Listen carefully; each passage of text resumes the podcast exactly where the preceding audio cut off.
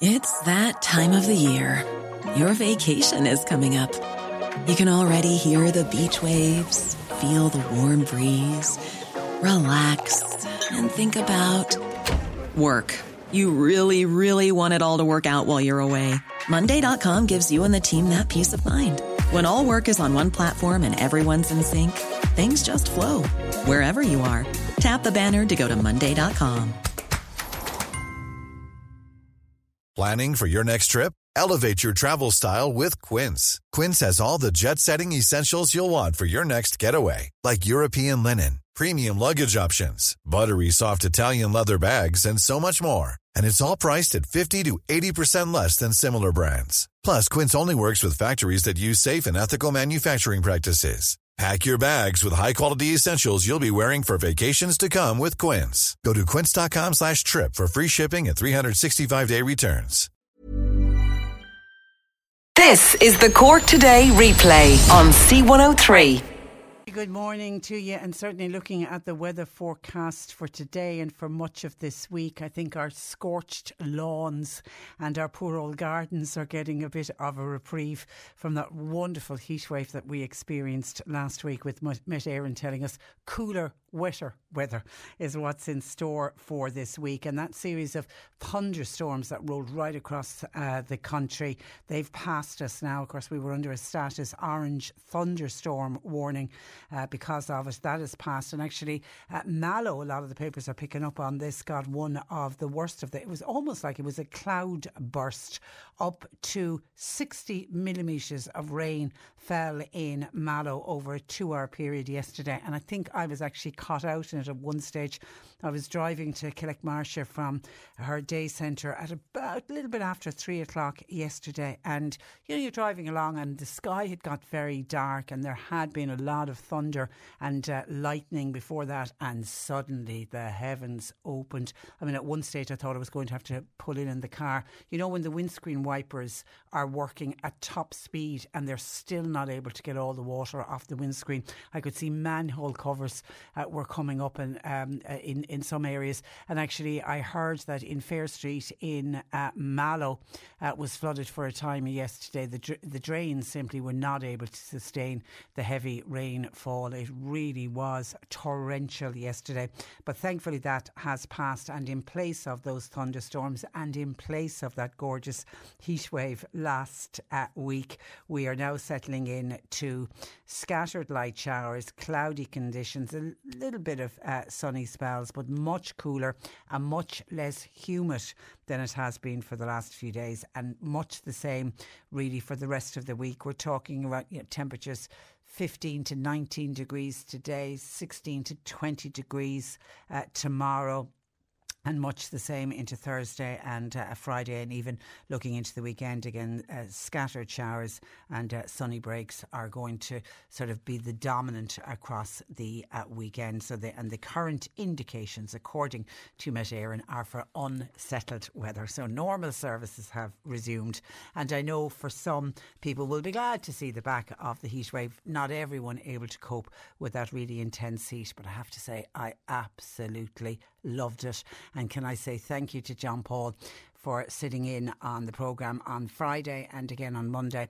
I went away for a little bit of a long weekend down to West Cork and stayed in Courtmacsherry and we had a fantastic time.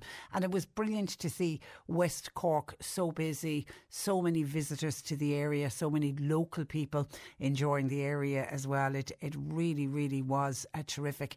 And I have to say, I had forgotten how stunning the sunsets are in Courtmacsherry. They are absolutely amazing.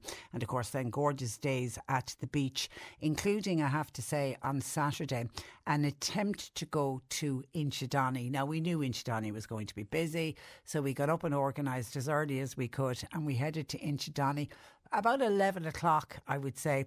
And I knew as we were heading into the approach road in, into Donny, the cars were already parked all the way along on, on the verge. So we knew we haven't a hope of getting a parking space here.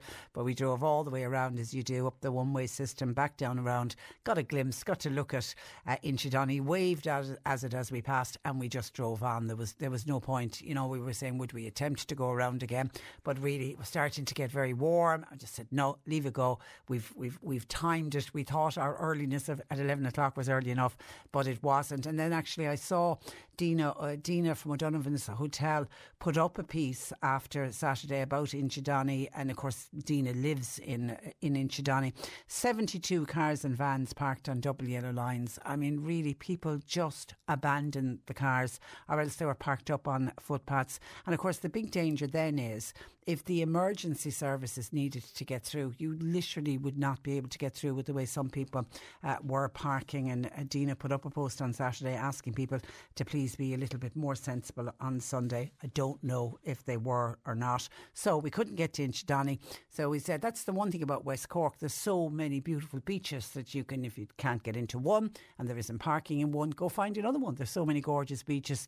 So we headed to Owenahincha and got parking space at Owenahincha and there was a nice number of people around and everybody enjoying themselves and it was really lovely and we had a gorgeous couple of hours uh, down on on the beach and it was really really warm and it was great. And I was watching I always watch with great interest the lifeguards who do such amazing work on our beaches and particularly talking to some children who were out on on those sort of paddle boards telling them to you know okay if you're going to be on your paddle boards but please you know only swim and use the paddle boards between the two flags so that the lifeguards could keep an eye on you. And in fairness to the children they absolutely uh, said, yeah, fine to what the was telling them. And they moved into the area between the two flags. So everything was going swimmingly well until my darling husband stood on a weaver fish. Now, the only thing uh, we will be thankful of was that he was walking in the water with uh, Marsha. The tide was out, it was low tide, and they were walking along the edge. And Marsha loves that, the waves lapping over her feet, and she was really enjoying it.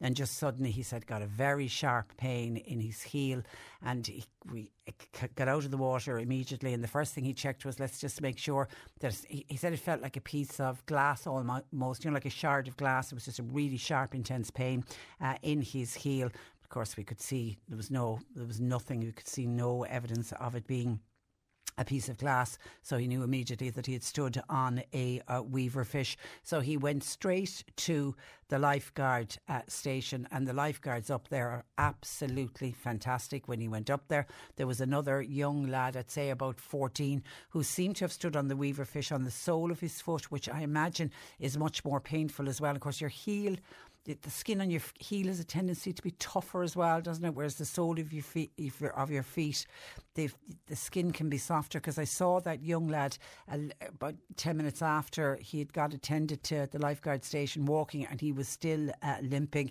Anyway, you know all that the lifeguards uh, do is they have kettles of water ready basins and they've they filled up the basin for Brendan with uh, as hot water as you can you can tolerate. I mean, that's the that's what you do if you get stung by a weaver fish. Put your foot into the hot water, and it extracts. It somehow extracts the venom. It pulls the venom uh, out. It breaks down the protein or something, and it also helps to reduce the spasm. So the the treatment for the sting is fairly simple, as long as you know what the treatment is, and as long as you have a source of. You have to have hot water. The water has to be as hot as you can uh, bear it. So that's why, if ever you are on the beach and you do stand on a weaver fish or you get a very sharp pain on your foot and you believe that it is a weaver fish, just head to the lifeguard station. Because I went up then to see how he was getting on and that was he doing okay and would he live to fight another day. And I was talking to the lifeguard and I'm saying, you know, just generally chit chatting, how busy are you? And he said they're just really busy with the weaver fish. But he said it's hard to believe the number of people who don't realise that you can go to the lifeguard hut and they'll give you the treatment that you need. And what many people do is they then, you know, some people mightn't even realise it's a weaver fish. They think they've got something stuck in their foot, and then, of course, they don't do anything about it, or else they head home. And the pain seemingly can get really, really uh, intense. I've spoken to other people who uh, say the sting really is quite painful. Uh, some people compare it to a bee sting, but it just lasts uh, longer. And the, you know, as I say, the only way to get rid of it, there isn't any any anti venom or anything that you can take to get rid of it. The, the, it's just the basic treatment of putting your foot into into hot water so that it breaks down the uh, protein.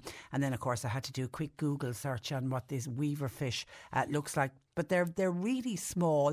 Even though some of them can grow, can be over thirty centimeters in length, but generally speaking, they're very they're very small. They're found all over uh, Europe in both the North Sea and the East Atlantic Ocean. But this summer, we uh, seem to have a huge amount of weaver fish, particularly off some of our beaches in West Cork. And unlike other fish, they sink when they're not swimming and then they spend most of their time just lying in the sand and they can lie in the sand for very very long periods.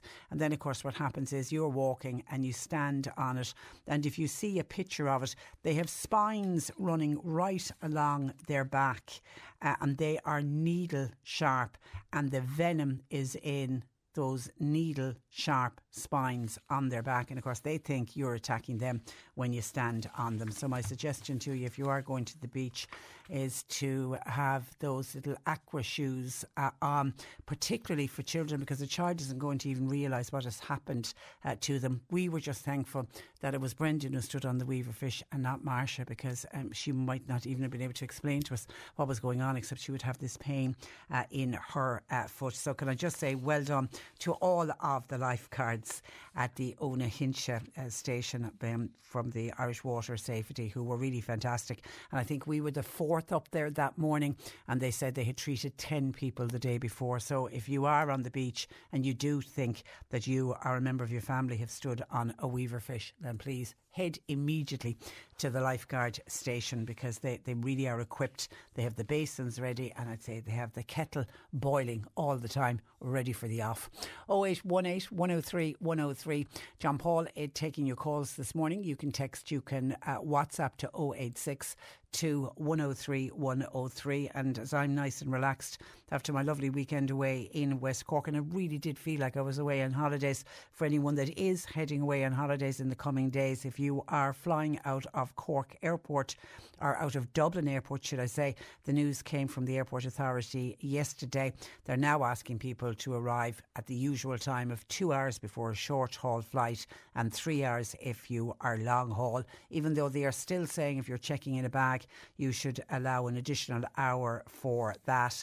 The issues that have been behind all of those delays at Dublin Airport right since really since the spring and into the early summer, they all now appear to have been resolved, even to the point that the Defence Forces, remember the Defence Forces were put on standby in the event of any more of the chaos that we saw earlier in the summer. They actually have been stood down now and they are no longer on standby for Dublin Airport. And we remember back at the worst of it, passengers faced delays of anything up to four hours just to pass through security. And of course, that there was that day at the end of May was a Sunday where a thousand passengers missed flights just on one single day as a result of the staffing crisis. But the the chaos, of course, prompted the DAA to extend the time frame the passengers were advised to arrive at the airport. But they're now saying now we are back to normal two hours for a short haul flight, three hours for a long haul uh, flight. Now, they do say that the situation has improved significantly. And because of that, they're, invi- they're advising people that you don't need to turn up quite so early. But according to a spokesperson for the DAA, the advice ha- has remained under constant review and will remain under constant review as we go through the last few weeks of the uh, summer. Uh, and of course, their big one is they don't want to have to reduce flights at Dublin Airport. And that's something, of course, that's happened at so many other international uh, airports. So if you're out of Dublin, two hours for a short haul flight and arrive three hours for a long haul. So we kicked off yesterday a competition that we're running all this week here in Cork today by giving you a chance to win with Specsavers Hearing. They're celebrating Ireland's reopening with tickets to great events and experience. And we are giving you the chance to win your way to Tommy Tiernan very, very funny man is our Tommy Tiernan. He'll be live at the Cork Opera House in October, and we have tickets to get you there. Plus, we're throwing in a 100 euro Greens restaurant voucher. Specsavers have expert audiologists in your local Specsavers store, and Specsavers Audiology is bringing back the sounds you missed the most. I'll play a clip later on from Tommy Tiernan with a word missing and you have to try and guess what is the missing word. And when we do it, we'll get you to WhatsApp your answer to 0862 103 103. So listen out for that a little bit later on. A missing word from Tommy Tiernan and your chance to win with Specsavers Audiology. Pair of tickets to go see him at the Cork Opera House plus a 100 euro Greens restaurant voucher. That's coming up later on on the programme. Pat, one of our listeners, texting in this morning saying, Patricia, could you help please? Would anybody know where you can buy an alarm clock? Just a standard old fashioned alarm clock. And most of us, when you think about it, use alarms on our phones. We don't have, you know, an old fashioned alarm clock. Now, I don't know whether it's an alarm clock you plug in, an electric one like the digital alarm clocks that were all the rage, or whether I take from Pat's text that he's looking for the a real old fashioned alarm clock, probably one of the ones you wind up, which are always great in case the electricity goes. You'll always have your alarm clock on standby. Has anybody spotted any any of those? I mean, an, an electrical shop surely would certainly have the digital alarm clocks. But I don't know about an old fashioned wind up alarm clock. Has anybody seen them on sale? 0818 103 103. Text or WhatsApp 0862 103 103. Cork today on C103. With Corrigan Insurance's Macroom, now part of McCarthy Insurance Group. Want great advice? You know who to talk to. CMIG.ie. Yesterday, the National Council for the Blind of Ireland launched their annual Clear Our Paths campaign aimed at creating a safer and cleaner environment on our streets for people who are blind or vision impaired to allow them to get around independently. Joining me from the NCBI is June Tinsley, Head of Advocacy and Communications. Good morning to you, June. Good morning. Thanks for having me uh, on. Uh, well, well, you're you're very welcome. What are the most common items that can restrict somebody with vision loss on our footpaths? Yes, as you say, this is our, our annual Clear Our Paths campaign. It's really just a, a reminder to the public, to businesses, to remove um, some of the temporary obstacles um, that impede people who are blind or vision impaired to get about safely. These are things like cars parked on footpaths, dog fouling, overhanging branches, wheelie bins, um, bicycles that might be parked up against a pole and slipped down, um, even outdoor dining areas that aren't clearly cordoned off, uh, and a chair might be kind of strewn across a, a footpath. So all these kind of the temporary obstacles um, can pose either a trip hazard or can cause injury or even just knock someone's confidence um, as they try to navigate um, past safely. Yeah, and I suppose nobody deliberately sets out to obstruct anyone. Is is it True. just that people simply don't think? I, I, I, think that's largely it, to be honest. Um, and I, I, can understand uh, that that perspective, um, and I suppose that's why it's important for us to, to run this annual campaign to be just a, a reminder. Um, because if you don't have interaction with people who are blind and vision impaired, you don't necessarily um, think of all the, the implications of uh, the danger of leaving a wheelie bin out or parking up on a footpath to run in to, to collect something from the shop, um, forcing that individual now to have to go out onto the roadway, which is going to cause even greater risk, um, or having overhanging branches from your property onto a footpath, which could cause uh, someone to have a their face grazed or scraped or, or, or worse.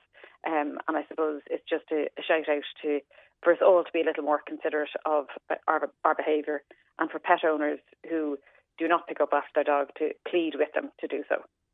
Now, you want people to start a conversation with uh, family and friends uh, about keeping our footpaths clear. Yes, because I suppose, as I said, we, it's people just not necessarily thinking about these things, and we, as a result, we are all kind of active bystanders. So, uh, on our website, we've kind of given some um, pointers on how to have these conversations with your family and friends, um, so that it just helps spread the word uh, that people's uh, behaviour and action can actually have um, affect people who are blind or vision impaired, getting them about safely. Um, and sometimes it can be difficult conversations, such as uh, dog fouling and things like that. Uh, but even just having the conversation to the pet owner to kind of flag that do you not realise that by leaving that there, if somebody is blind or vision impaired, they can't see it and the implications it has on their footwear, but also on their long cane. Um, if they're using a guide dog, on the guide dog's paws, all those kind of things. Um, not only is it very disgusting and unhygienic, but it can pose health problems as well. Yeah, I think dog fouling, uh, June, is probably one of the most common complaints that we get into this uh, programme. Uh, uh I mean, aside from what you're talking about, people just find it so uh, offensive and get so annoyed that others don't clean up after their dogs. Could local authorities do more? Um, yes, I suppose uh, as part of the research that we've done for this campaign, we can see that Cork County Council have issued um, seven fines in 2021, up from zero the year before. So um, the number is very, very low. Uh, and as a result, it's not really an active deterrent to the, that minority of dog owners who don't clean up after their dog. Um, so I think that there is nearly an element of kind of peer pressure for us to kind of call those dog owners out on it. Um, and there's also the need to kind of educate those dog owners of the, as I said, the effects of leaving it behind, um, particularly on the group I'm talking about, people who are blind or vision impaired, but also others, be they wheelchair users or using prams or whatever. Um, uh, it, as I said, it's, it's just quite a, a, a disgusting, inconsiderate thing mm. to, to leave. Yeah, because you know your campaign is also going to help wheelchair users and indeed you know parents with prams and buggies as well. And actually, somebody's just texted in to say in Fermoy town outside two pubs they have timber covering the footpath. I'm assuming these are the outdoor dining areas and drinking areas. This listener says, I have a son in a wheelchair. We have to go out onto the road as there is no room to get by in a wheelchair. Yes, and uh, to be fair, like outdoor dining has really kind of taken off here since COVID, um, and some businesses have been really proactive, and I, I, commend them for kind of cordoning off the areas very, very clearly and um, using kind of colour contrast and things like that, so they're easily identifiable. But others, others are less so, and as I said, um, there isn't enough space left on the footpath to navigate past safely, or the chairs can be uh, end up strewn across the footpath. Um, and I suppose it, it, it also urges the customers just to remind them if they are using those spaces to make sure they tuck their shopping bags and things like that under the table and chairs. So though they don't pose a trip hazard to somebody who's blind or vision impaired to get past safely. Yeah, it's just to stop and, and think. I mean, that's it's, it's got what well, a lot of it is just put a bit of thought uh, into where you're parking or if you're a, a, business where your tables and chairs are positioned. Because I remember June a couple, number of years ago interviewing a, a gentleman, a visually impaired uh, gentleman from Kerry, very active, independent uh, young man. And he contacted us one day and it was just on this issue about people parking on footpaths. And he was was heading to work and somebody had parked a van or a truck on the footpath. Now he was able to sort of squeeze by, but he misjudged where the wing mirror was and he walked straight into the wing mirror. And it was only when he got to work that his colleagues at work said, You've actually really injured your, your face. He didn't realise, you know, what a bad bash he had got.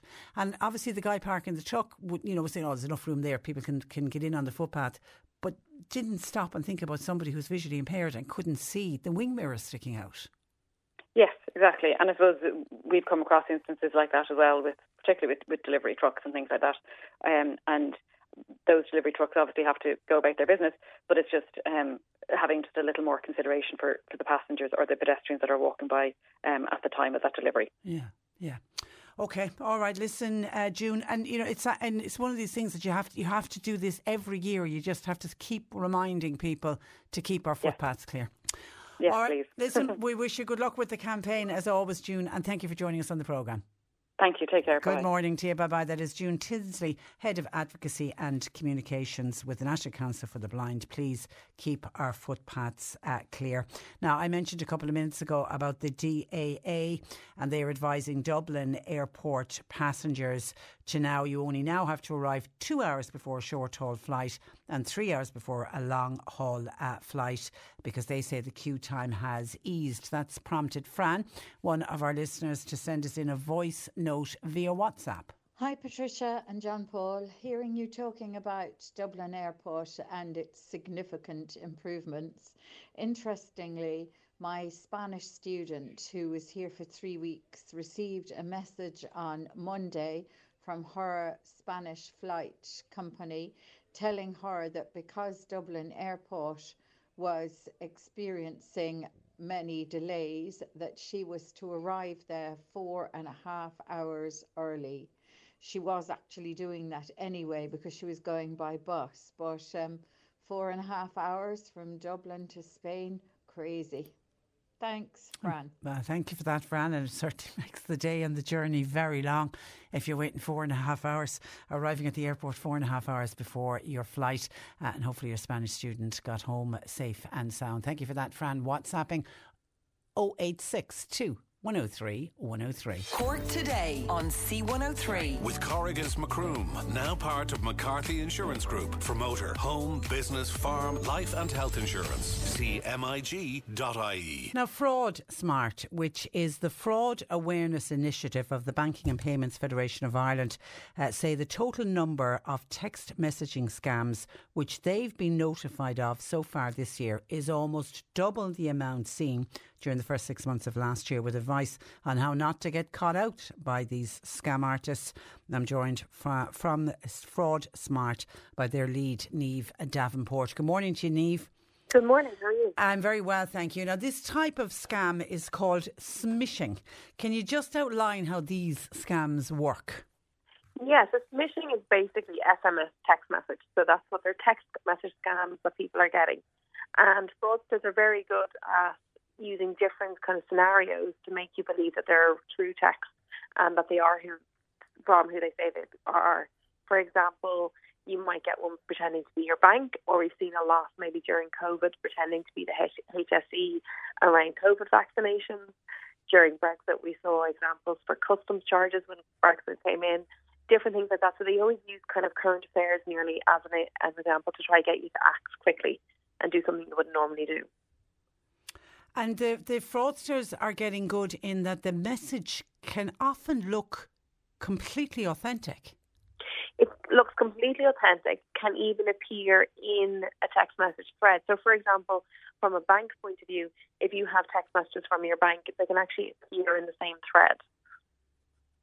And the scam uh, purporting to come from An Post, we've been getting a lot of calls about that, looking for a small delivery uh, charge. That seems to be very common at the moment. It's very common, and you know what will happen is, and the same with any text message that you get. If there's a link in a text message, it's probably a scam. That's that's the key advice I can give today. Whether it's An Post, your bank, HSE, whatever the case may be, any text, if it's a link, don't click on it. But what the link does is it brings you to a fake website, and in the case of the An Post one, is asking you to pay a small customs charge. Um, and in gathering the information on that fake website, they're getting your name, your bank details, uh, your your debit card number, your address, and different things like that.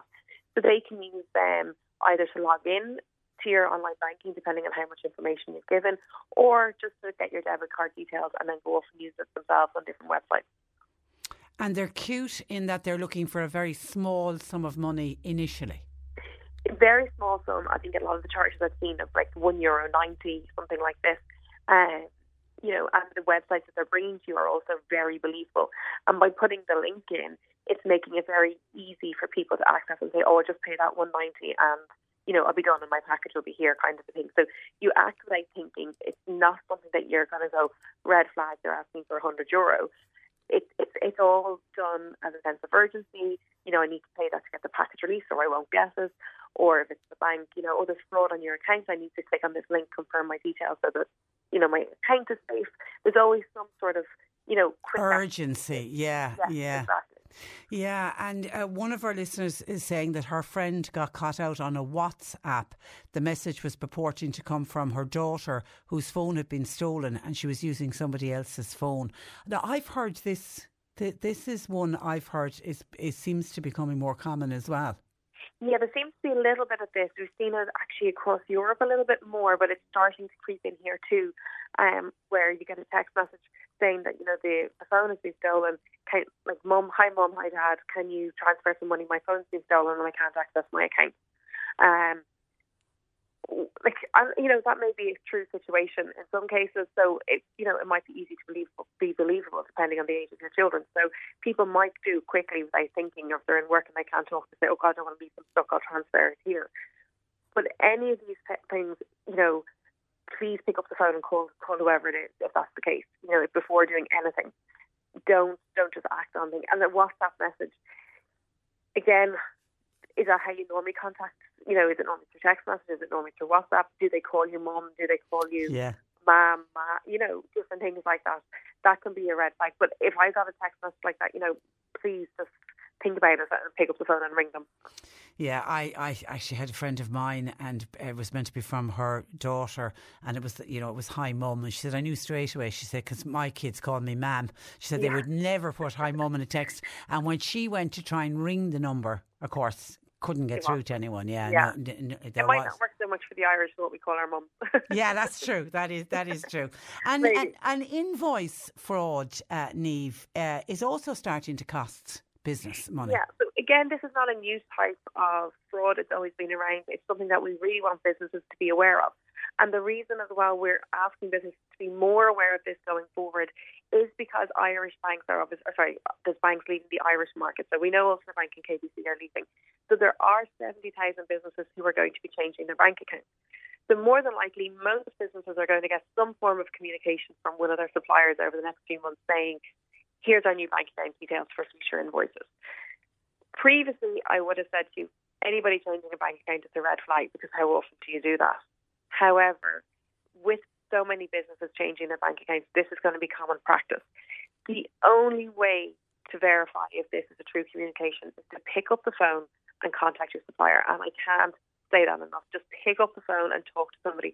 Talk to somebody you already deal with on a regular basis or use contact details that you have on file to contact them. Do not use any information in that communication.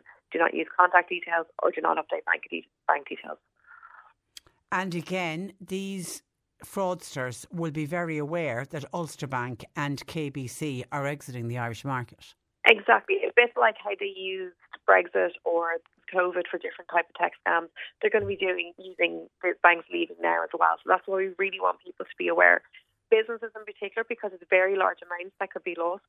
What this, how the scam actually works with the businesses is you do get an, an email in saying these are new bank account details. They're not looking for payment. They're not looking for action. It's just kind of like an FYI notice. So you you may not have that red flag that you normally would have, and you know that people are leaving the market and bank accounts are being changed.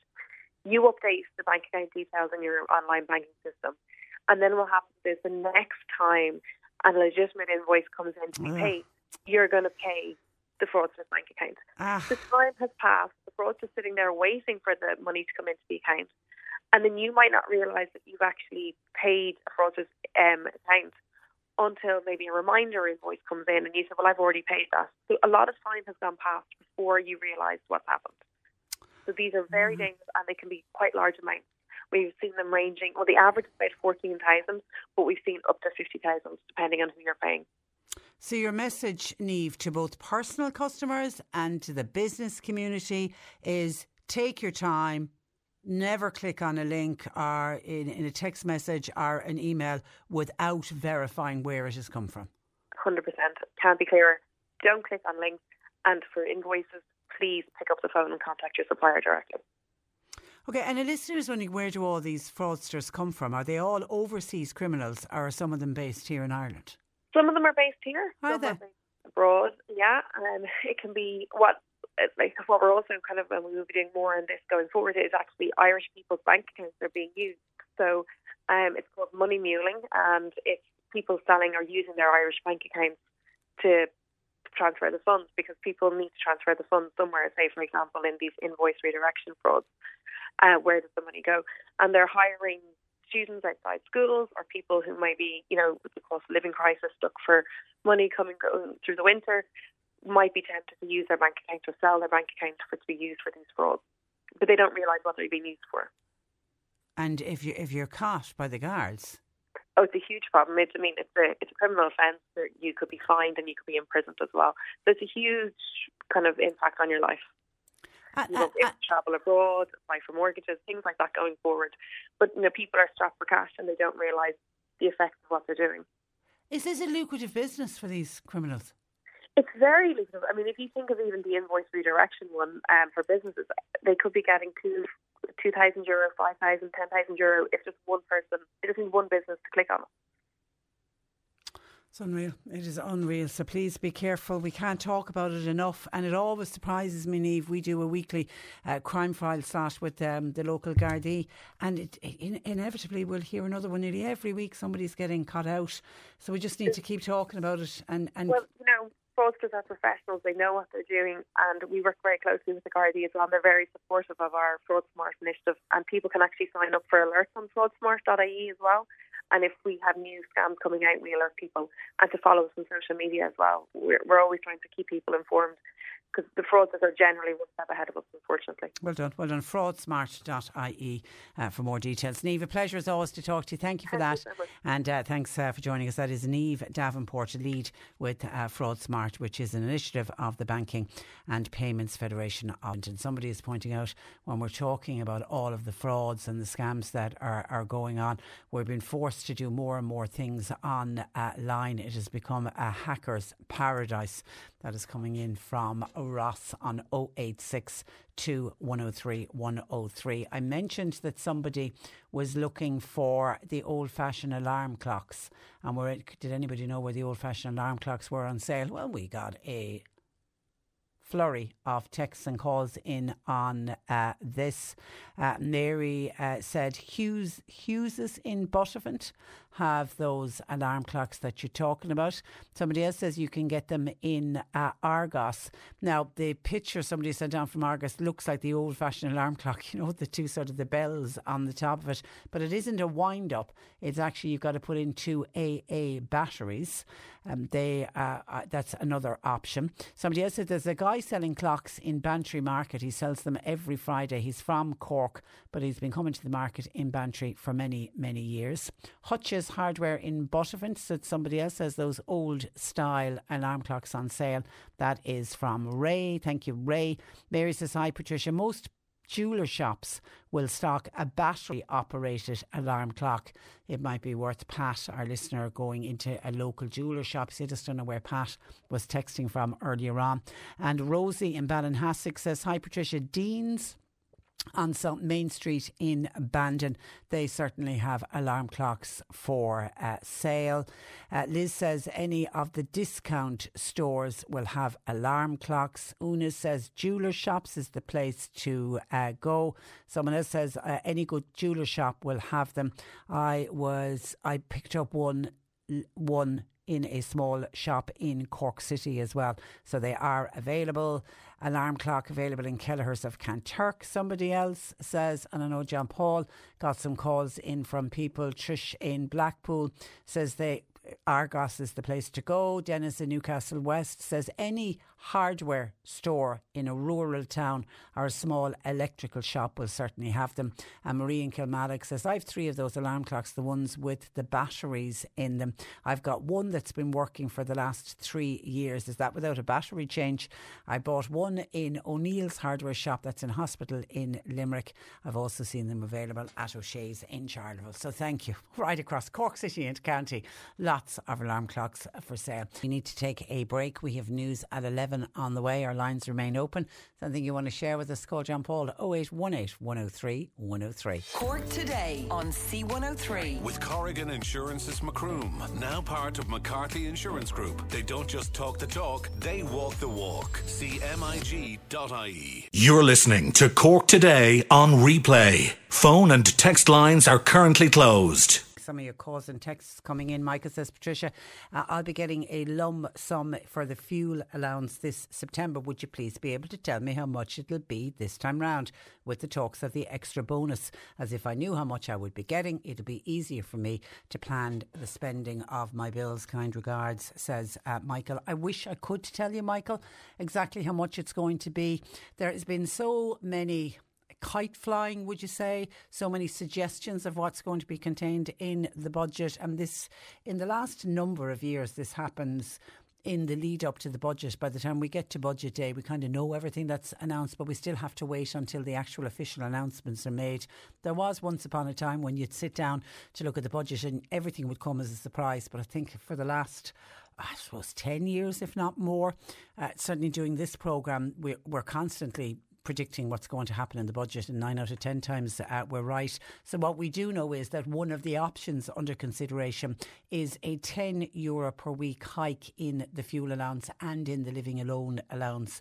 But we're going to have to wait for uh, Paschal Donohoe, the Minister for Finance, to get to his feet on budget day, which is at the end of September. It's earlier this year to make that announcement. So, unfortunately, Michael, no, I can't let you know. And I, I can understand why you want to do it. And there's a lot of people doing that as well.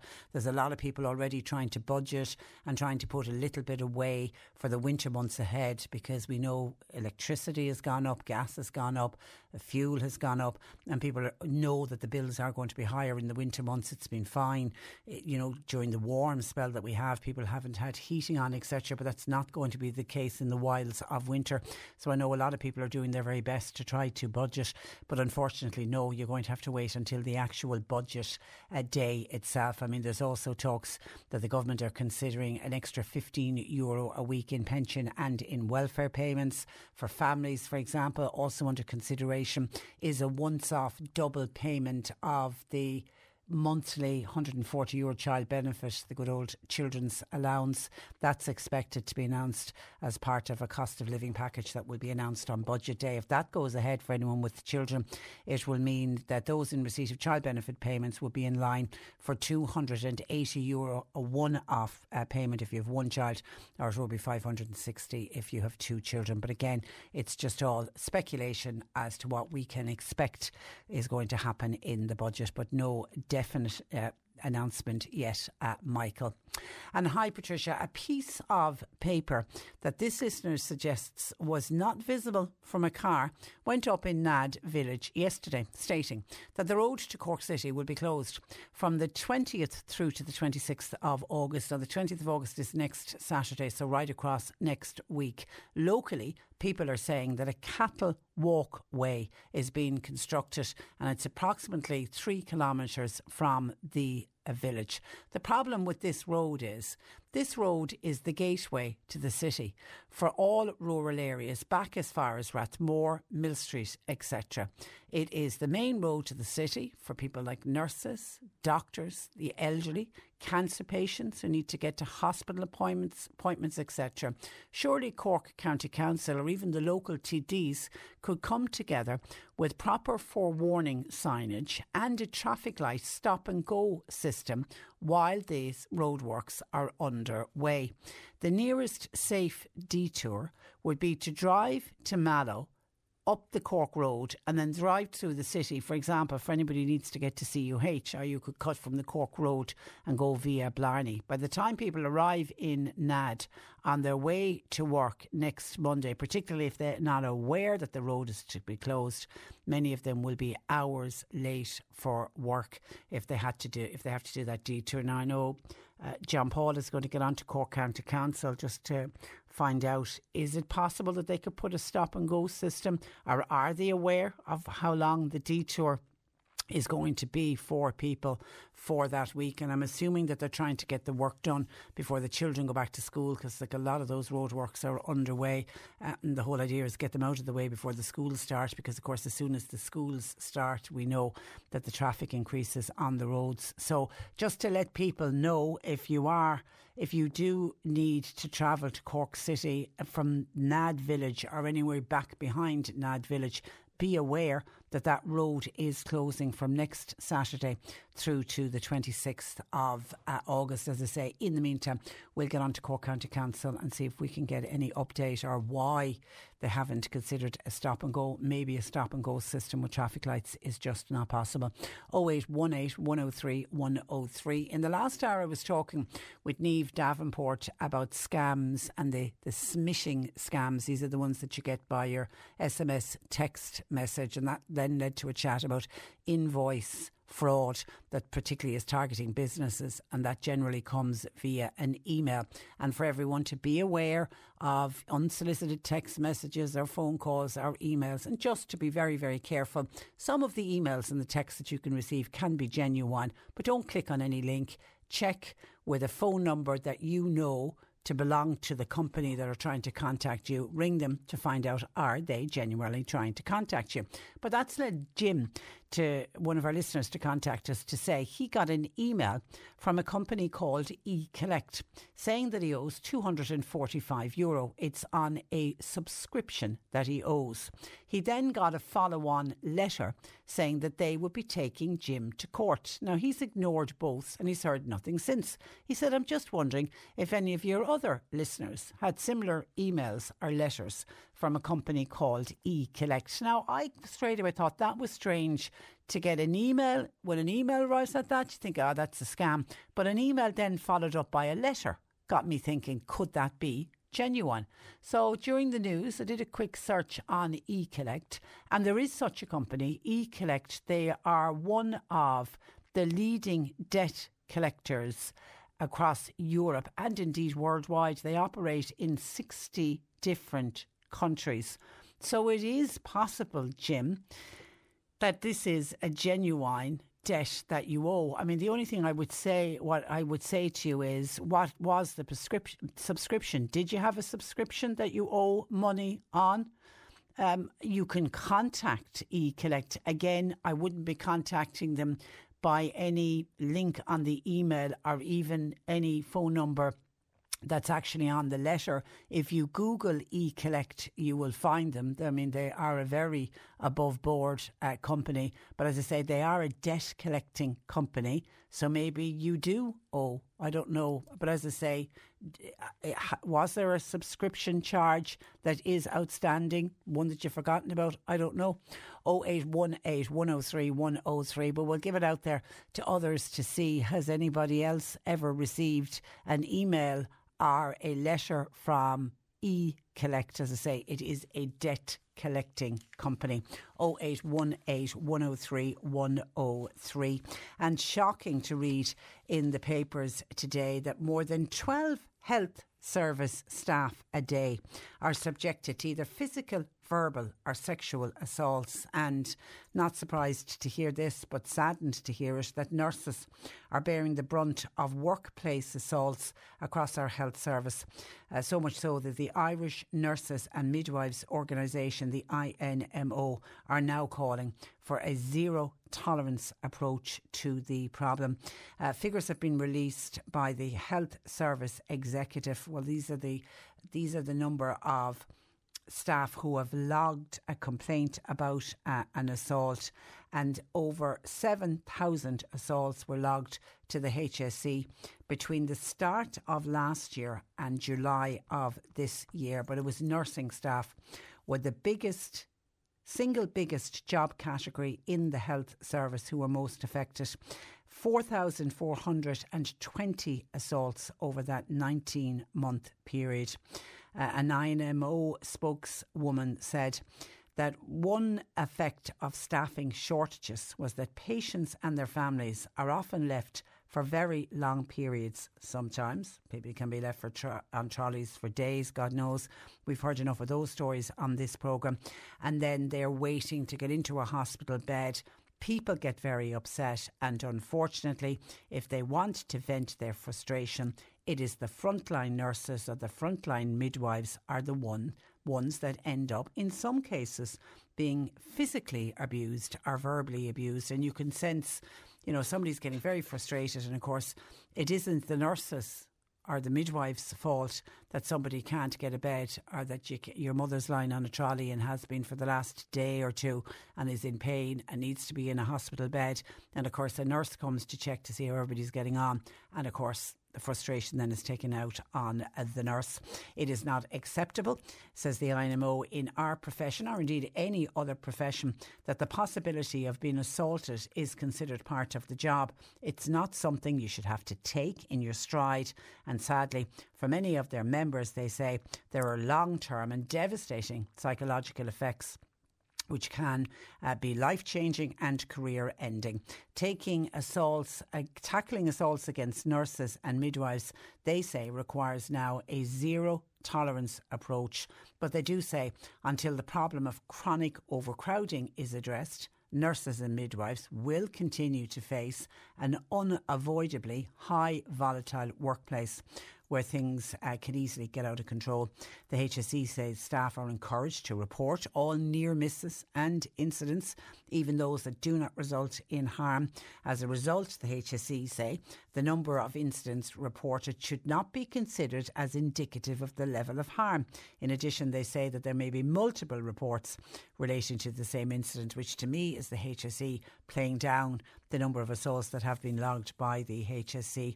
But yes, it is completely unacceptable that somebody turns up, particularly nurses and midwives. They're in a caring profession, they're there to look after people, and it is simply unacceptable that they should be expected as part of their working day to be the victims of physical or verbal abuse. And as I say, and, and in fairness to the INMO, uh, they are saying because people get so frustrated and, you know, people get very worried and very anxious, either about themselves or a loved one. And of course, the first person they're going to take it out on is the person that they see that's in, is in charge. And in many cases, it's not that person's fault and it is the nurse who's at the cold face of it. 0818 103 103.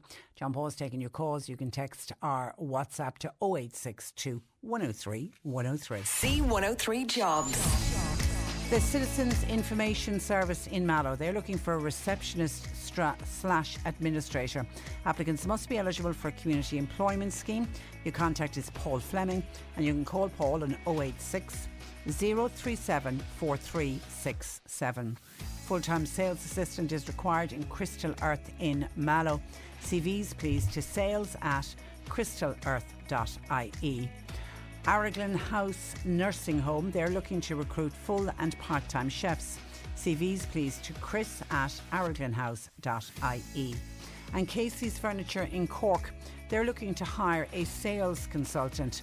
CVs please to bernie.hennessy at caseys.ie. You'll find all the details and more job opportunities by going online now.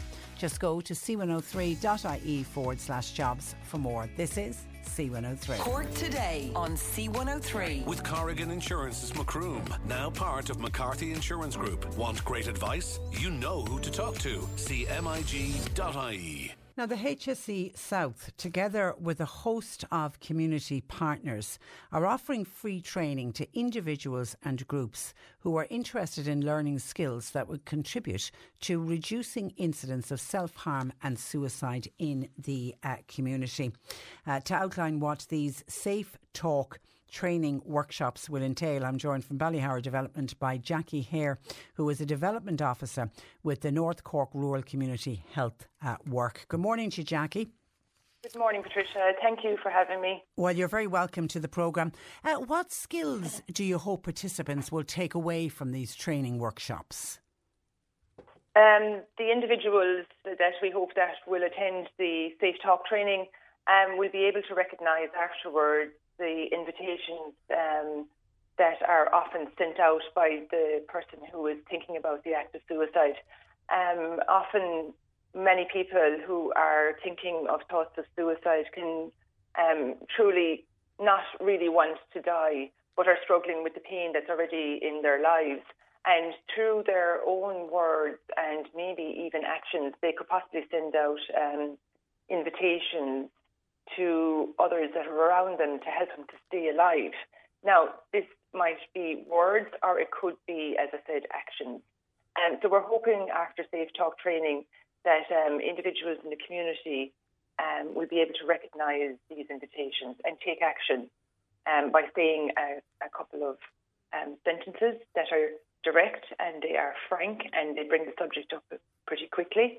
And um, that person then who is thinking of suicide can say yes or no, and the individual who is trained can then act on supporting them to get to the right telephone number, for instance, if they need immediate um, attention.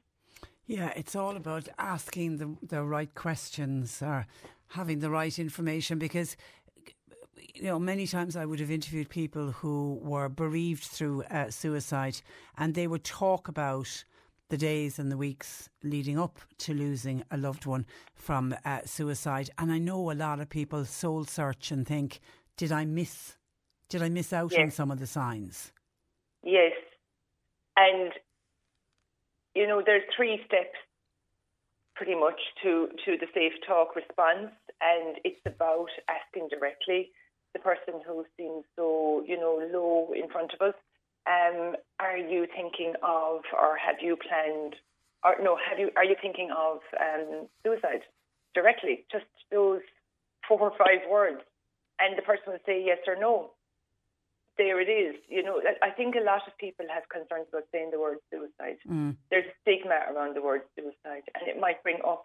I think people fear the the idea of suicide for that family member or the, the person in your community or the person could be in your team or could be in your workplace. Um, so this is about making the word more transferable into our language. You know that we're not afraid then to say it, and that we can say it directly to the person that we're concerned about. If the person then says yes, then the next question is is um, if that person has a plan to do so. Who would you like to see attend the workshops, Jackie? We'd love this message to get out to the community, into every um, household, if possible, in the rural communities around North Cork. Um, I am one of three North Cork health workers who are posted in the three development organisations between IRD Do Hallow, Ballyhoura Development, and the Avondhu Blackwater region, which is right across the North Cork rural communities.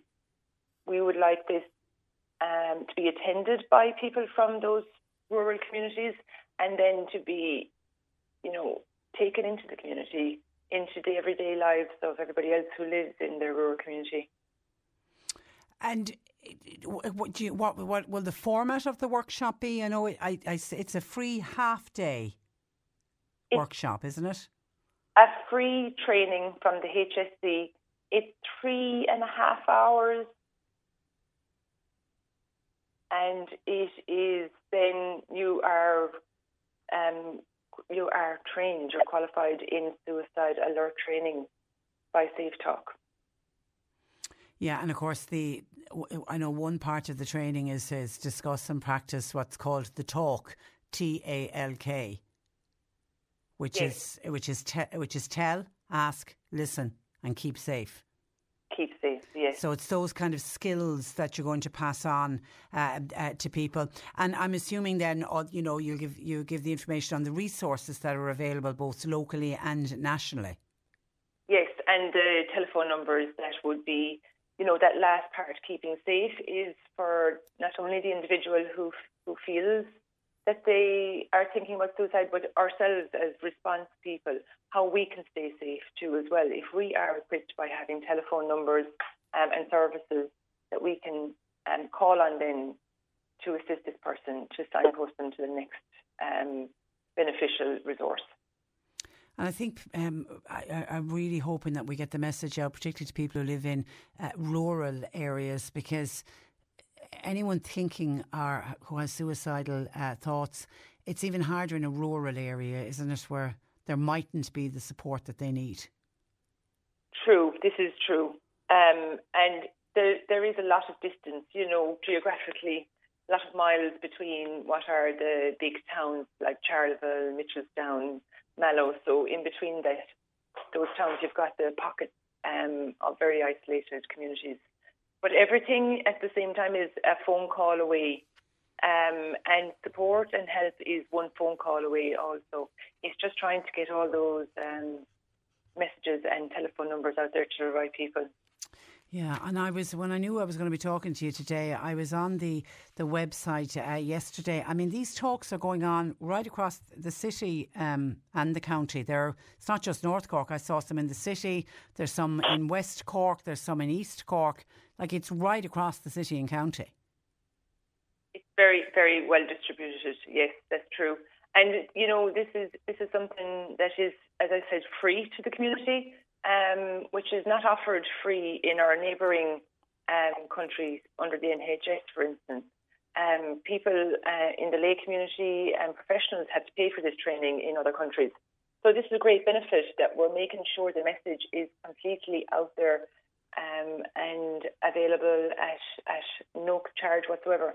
Okay, well done, well, well done. And the ones that you're personally involved in in North Cork? I'm personally involved in the Charleville Park Hotel, which is on the 6th of September, and that's at 6.30 to 10 p.m. And I'm also involved in the Mitchelstown one that's on the 12th of October, 10 a.m. to 1.30 p.m. And um, before... Yeah, go on. That's in the Firgrove in, in Mitchelstown. Sorry, yes, the Firgrove Hotel. Yeah. And the, there is another one at the end of this month that is on offer in the Springford Hotel in Mallow. Okay, and as I say, I, I went online and, and they really are. There, uh, there's one in uh, Skibbereen, there's one in the Maritime Hotel in Bantry, the Vienna Woods in Glanmire, the uh, Parkway Hotel in Dunmanway.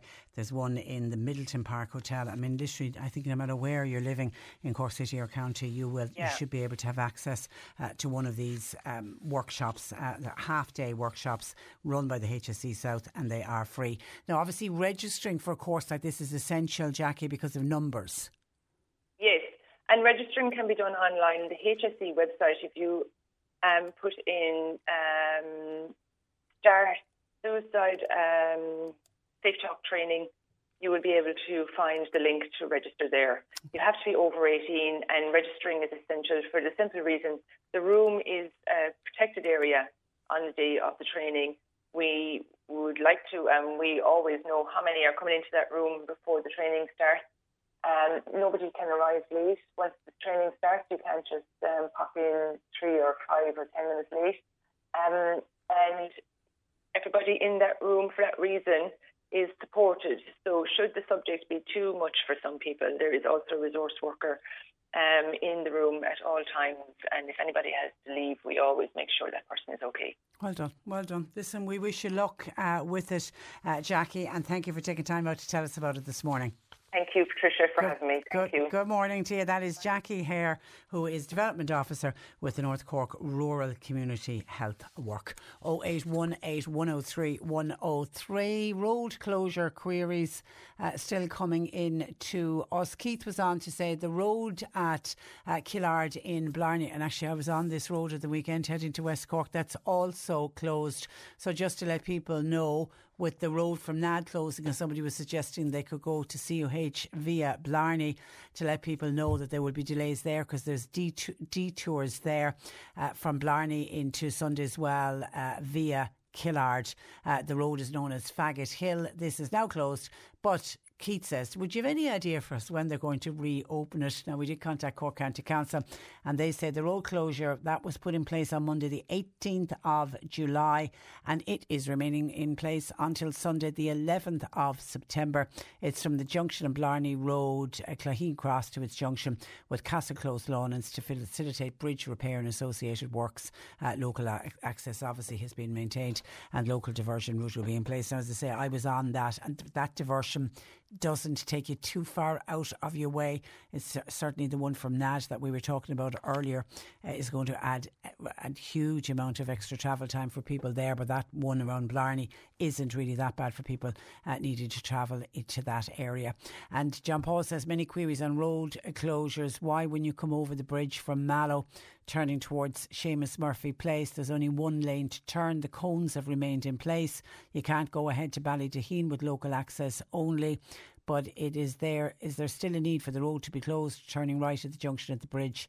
The works have moved away from that area, and that always frustrates people when it when it looks like the roadworks are all done and dusted, yet some of the restrictions are still in place. 0818 103 103. John Paul taking your calls. Cork today on C103 with Corrigan Insurance's Macroom, now part of McCarthy Insurance Group for motor, home, business, farm, life, and health insurance. CMIG mige.ie. We spoke in recent weeks about the importance of community first responders with a call out to people to consider signing up as a volunteer in their own area. So I'm delighted this morning to talk about Dunmanway's community first responders, which are now up and running, and to chat about their work. I'm joined by Yvonne Cahalan, who is one of the community first responders. Good morning to you, Yvonne. Morning, Patricia. How Oh, are you? I'm very, I'm very good. Always great to talk to you. Like other community first responders, I'm assuming you were delayed starting up because of COVID. we were. It, it, it was. It was so ironic. We were at. I think it was the week before we were to start our training. Um, COVID happened and everything got locked down, and all the CFR groups. Um, they they just yeah they were all shut down. So uh, yeah, it was it was a bit of a battle and uh, lots of pitfalls in between. Um, you know, different changes of policies as policies changed, and then maybe we had a lot of high risk volunteers, so some of them had to step aside. So yeah, uh, so it, it it's been a a bumpy road to get here, but it's absolutely awesome to have it have it launched now. Yeah, because I know when I was uh, I was talking a few weeks ago with the National Ambulance uh, Service, uh, they were talking, you know, trying to get the groups that had been established before COVID, trying to get them back up and running, on top of trying to get new groups uh, like yourself. So it has all been a little bit of uh, a nightmare. How many responders do you have in Dunmanway under your group? We have eight trained already. Um, and we have a support list that they're all there, ready. Um, it's a case of you know maybe the time isn't right for them or um, work is too busy right now, and they're they're so they're they're interested. They've signed up, but they're just uh, trying to secure their their timing. So eight so far, and that's to cover a 10k radius. So we would be covering, you know, all of Dunmanway and, you know, places out as far as uh, near Ballineen and out towards Manch, over towards uh, Drinagh, um, Glown, Drimoleague, uh, Village, Belgartine, all areas um, within our 10k radius. So we've got so, a, a lot so- to cover. Yeah, and particularly a rural area like that. Like that, uh, it's so important that we have a group of, of first responders. Just talk to me a little bit, um, Yvonne, about the type of calls that you'd be likely to attend. Well, that's the thing that I I mean, it's important for volunteers to be aware of, and um, because we're linked with the National Ambulance Service, we could get a call out for you know for a, a lot of things that you know we may not expect or that we have to be prepared for. So, um, chest pain, cardiac arrest, um, choking, stroke. Um, uh, in, some of these situations, eh, you know, people need to be aware that it could be a suicide situation that we could be walking into. Um, and it could be an overdose situation that we're walking into. So because we're we're in that 10k radius and we have volunteers um, scattered around within that area, everybody gets a call. So nobody is no more than 10 minutes away, which is vital. Um, you know, every minute your your chance of survival goes down by Yeah, so the uh, so the ambulance service gets the call in, you, know, usually through a, a 999 and they decide they're obviously going to send an ambulance, but they send the first responders so that you get there first. Isn't isn't that how it hundred percent, yeah. So, if, when somebody calls in for an emergency, um, or one of those one of those emergencies, we will get a text alert. And what has changed is uh, one of the things that's changed is responders would have to have um, uh, their own phone, which we were getting donated actually by Buckley Financial, which was fantastic of them.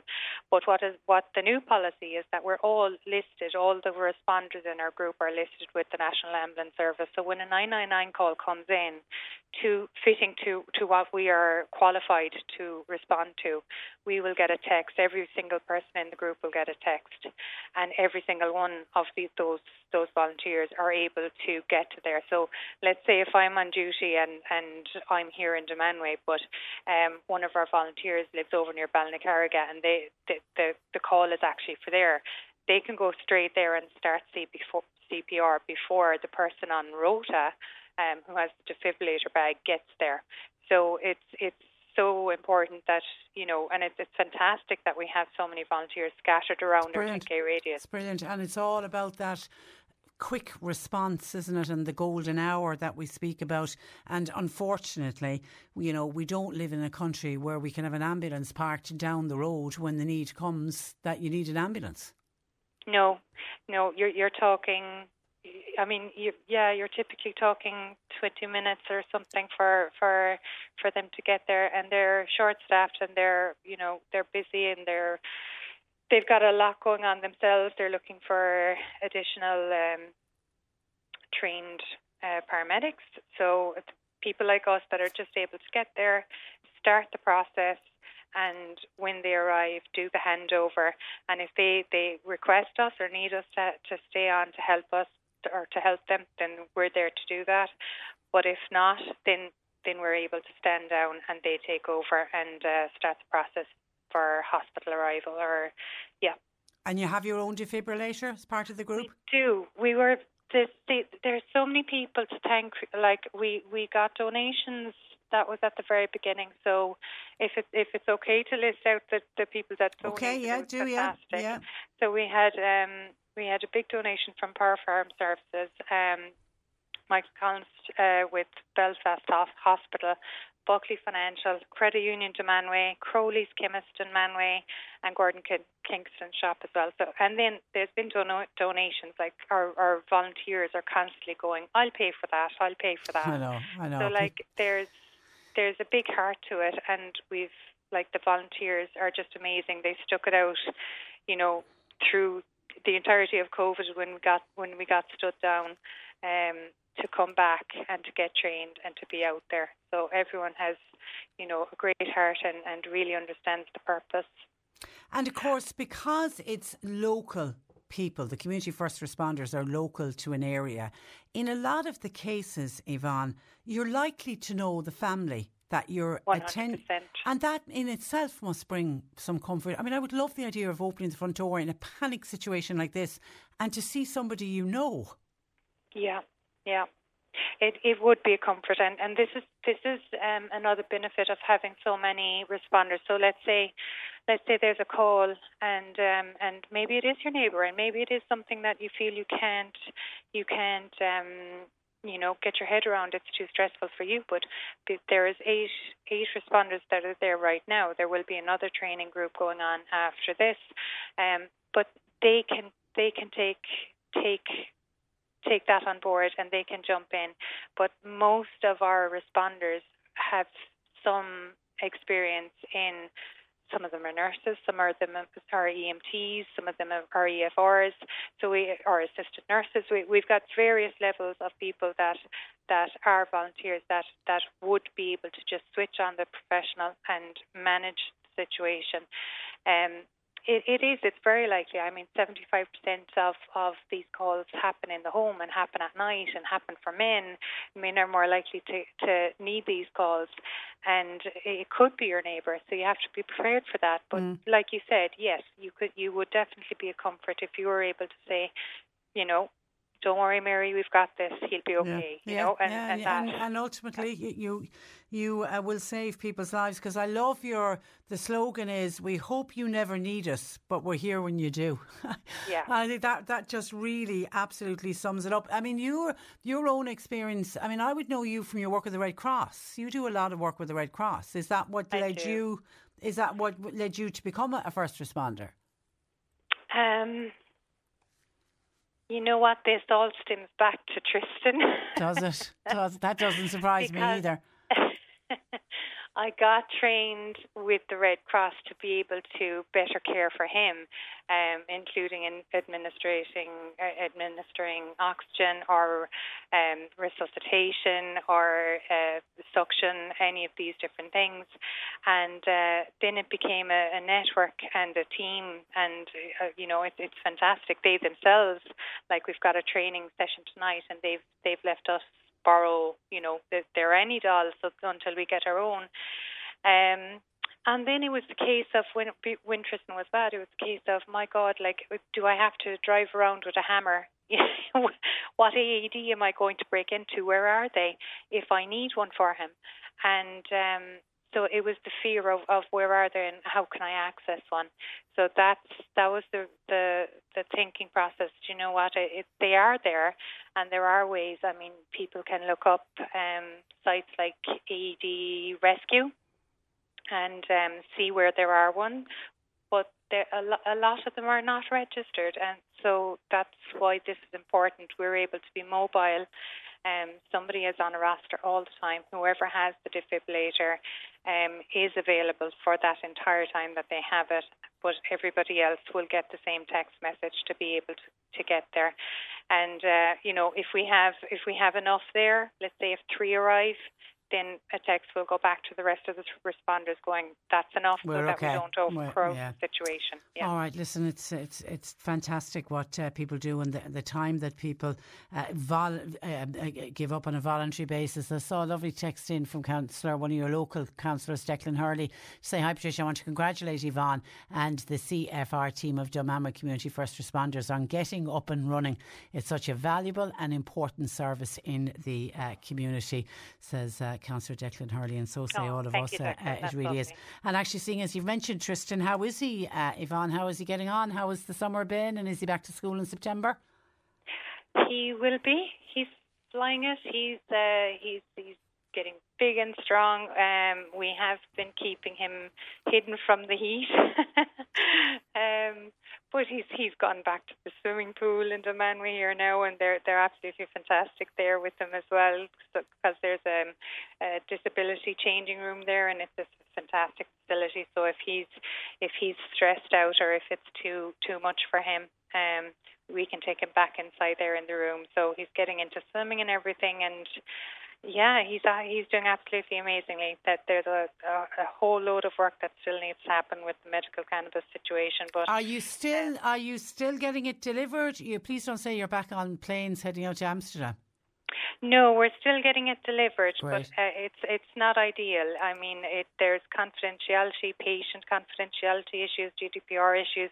There's there's lots of things like that that just shouldn't be there. It should be simpler, and it should just be here and available in your pharmacy, and just go to the doctor. You know, get your prescription, go to your chemist, pick it up. Um, so we still we still have a lot of issues with things like you know doctors really not not willing to prescribe, um, or not particularly not willing to prescribe THC. So um, there, you know, I'm I'm still at that. I'm I'm still behind the scenes working away with that. It's it needs to be more accessible, just 100%, and that's just the bottom line. Yeah. Okay. And Oscar getting on great.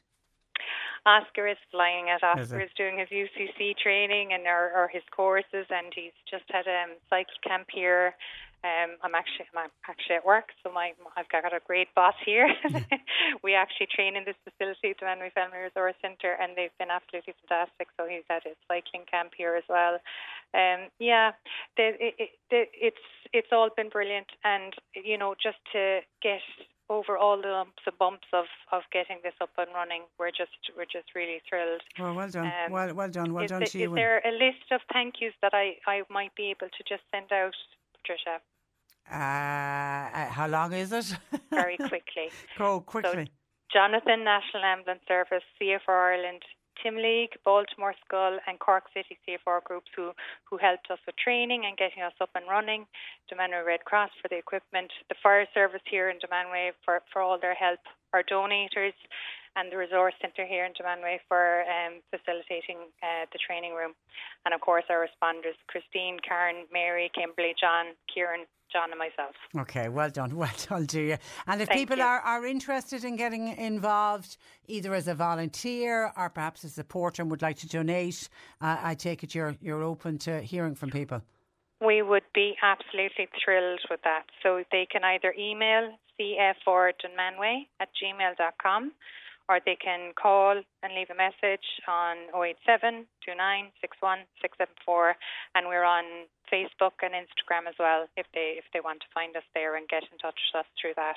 Okay. And thank you Patricia. Well, You're a wonderful well- link to the community. Well, we So wish thank you we wish you we wish you luck with it. And as I say, I'll, I'll give out your mantra again. Uh, we hope you never need us. But we're here when you do. Listen, continue good luck to everybody involved in the Dunmanway group, but indeed all of our fantastic community first responders. Yvonne, as always, a pleasure. Look after yourself and thanks for talking to us. You as well. Thank Good you, morning Patricia. to you, Yvonne Ca- Cahalan, who is the coordinator of the CFR Dunmanway Group. 0818 uh, 103 103. John Paul's taking your calls and actually talking of calls. Uh, John Paul had a call in earlier from John, one of our listeners, who's wondering Does anybody know? Would there be any shuttle buses operating to take people to and from Béal na Bláth for the commemoration next weekend. And we will be talking uh, later on in the week, we will be talking about uh, Béal na Bláth, but in particular to offer advice to people who will be travelling. I mean, I've heard uh, of I, I've heard organisers saying that they're expecting up to 5,000 people to attend Bale Nablaw on account of it being the 100th anniversary of the death of, of Michael Collins. It kind of is hard to put an actual number on how many people are going to turn up or not. But is there going to be problems if everybody drives to the event? Will there be enough space for people to park cars? So I think a shuttle bus would be a great idea from some of maybe the neighbouring neighbouring towns or villages. Anyway, let's put the shout out. Does anybody know of a shuttle bus that will be bringing people to and from Béal na Bláth next weekend? If so, give us a buzz and let us know. You're listening to Cork Today on replay. Phone and text lines are currently closed. Uh, some of your calls and comments coming into the uh, programme.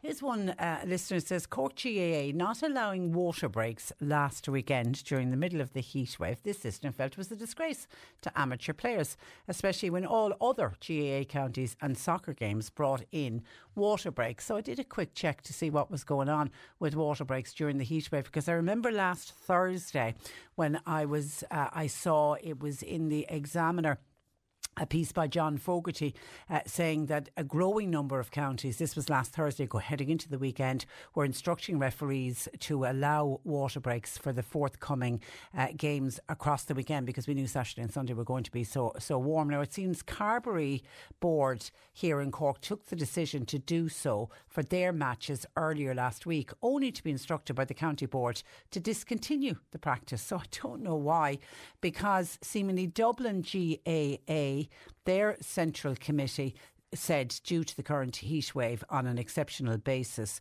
they had decided that all games being played across last weekend August 12th to 14th would have water breaks and Kilkenny followed suit.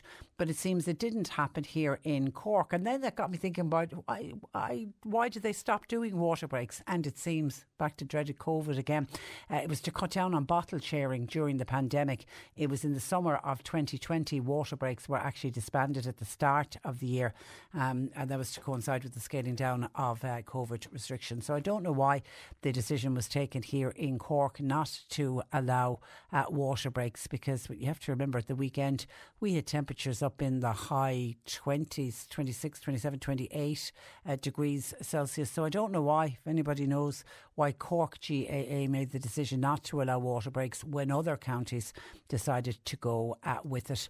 0818 103 103 some of your texts in uh, hi uh, Patricia I just caught the end of your chat with uh, Jackie O'Hare talking about mental health and those suicide prevention workshops. Just giving people the skills to be able to pick up um, if a loved one or a work colleague or a family member or a friend is maybe having suicide thoughts, just to know what to say, what are the right questions, and to point the person to either locally or nationally where help might be available. This West Cork listener says, I was once in a very distressed way mentally a number of years ago, but basically I shared my emotions and my issues with a trusted, reliable other, and they opened doors and avenues which helped turn my life around.